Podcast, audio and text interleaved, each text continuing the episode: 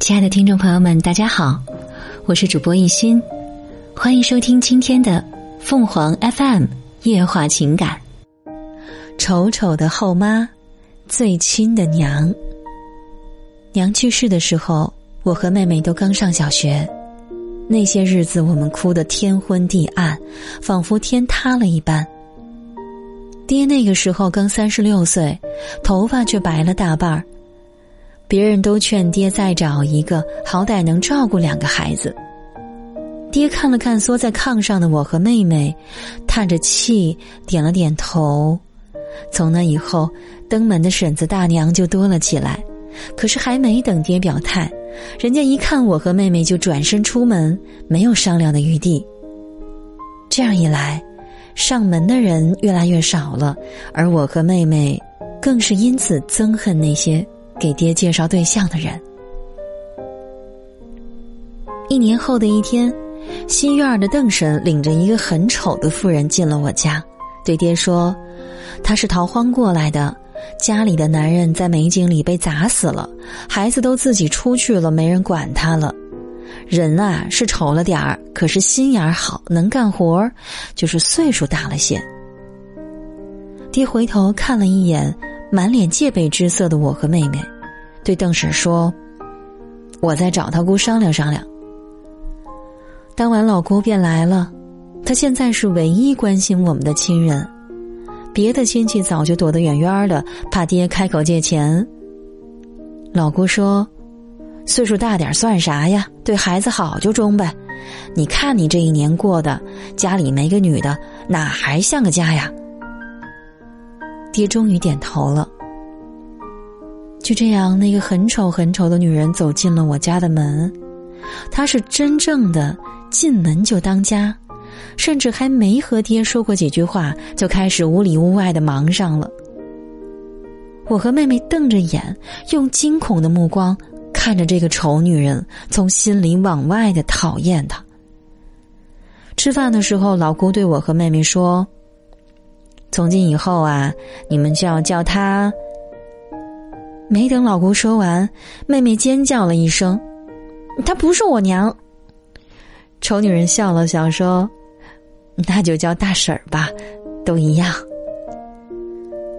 我不情愿的叫了一声大婶儿，妹妹却固执的一声不吭。这样的日子终于开始了。说心里话。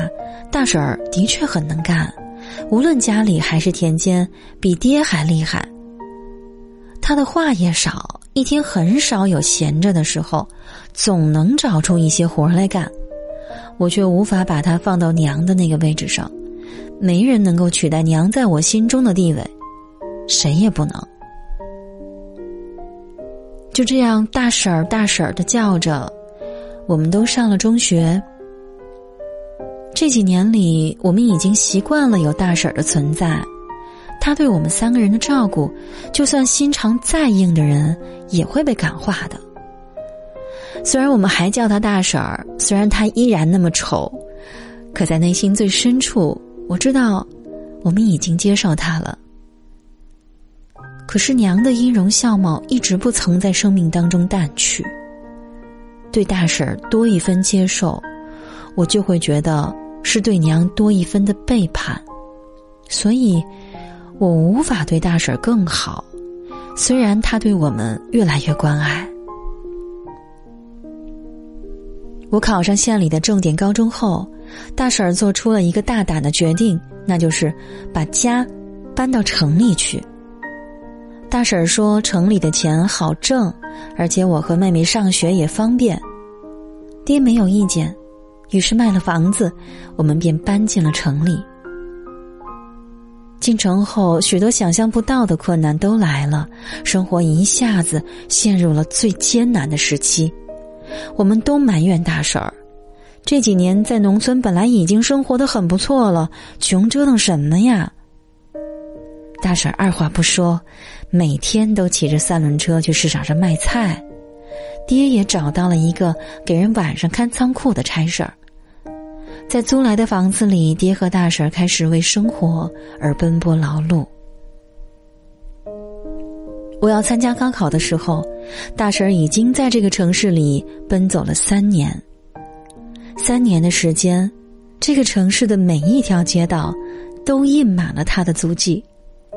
三年的时间已经把大婶儿变成了一个沧桑憔悴的老太婆。为了这个家，她付出了太多呀。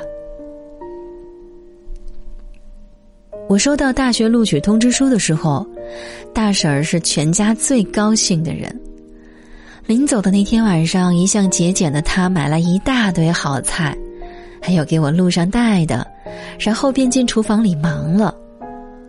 我和爹在里屋说着话，一转头，透过墙上的玻璃看见灯光里大婶儿的侧影，突然有了一种说不出的感动。那是一个标准的母亲的身影，兴奋、担忧、祝福、牵挂，一切尽在不言之中。灯光下的大婶儿显得那样苍老，想到这十年来他为我们家所操的心，一瞬间我有一种想哭的冲动，真想开口叫他一声“妈”，然而终究没有叫出口。在外地上学的日子，大婶每个月都给我寄钱来。为了减轻家里的负担，我有两年的时间没有回家，在假期里打工挣学费和生活费。再次回到家的时候是大三，妹妹结婚的时候。妹妹要嫁的是一个非常本分的男人，大婶一提起来就抑制不住内心的喜悦。妹妹出嫁的那天早晨，大婶给妹妹梳头，这是我们家乡的风俗。女儿出嫁，当妈的要梳头。大婶站在妹妹的身后，给她梳长长的头发，一下一下，动作缓慢而忧伤，嘴里还轻声哼着那首不知流传了多少代的歌儿。一梳梳到尾，二梳梳到儿孙满堂，三梳梳到白发已齐眉。镜中妹妹如花的脸，和大婶布满皱纹的丑脸的对比是那样的鲜明。妹妹大颗大颗的掉眼泪。大婶说：“做新媳妇儿啦，不哭啊。”妹妹转过身来，抱住大婶的腰，流着泪叫了一声：“妈。”大婶手中的木梳掉在了地上，脸上也是老泪纵横，抚着妹妹的头发说：“妈妈的好孩子，不哭，不哭。”接亲的来把妹妹接走后，我在家里陪着大婶儿，她对我说。我亲生女儿嫁人的时候，都没有叫我一声妈呀。这是他第一次和我谈起他曾经的生活，看着他忧伤的样子，我忍不住叫了一声“妈”，又叫出了他满脸的泪水。在妹妹出嫁这一天，他终于等来了这一声“妈”。十年了。他毫无保留的为这个家做着奉献，而我们却这样吝惜那一个字。大学毕业后，我分配回县里的一所中学任教。我回去的次数较少，一个月左右才回家一次。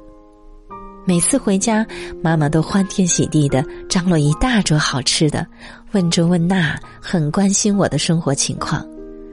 想起以前他在我们面前从不敢多说话，这让我心里愧疚不已。一年后，终于又迎来了我自己的爱情，而且要结婚了。最高兴的还是妈，忙着做新被，帮我收拾屋子。在婚礼上，妈和爹坐在前面接受我和爱人的行礼。我看见妈还有些紧张，我叫来妹妹，在众多亲朋好友的注视下，跪在妈妈的面前说：“从今天起，我们正式改口，让我们叫您一声娘吧。”在我们的叫声里，娘的脸上淌满了泪水，酒店里响起了热烈的掌声。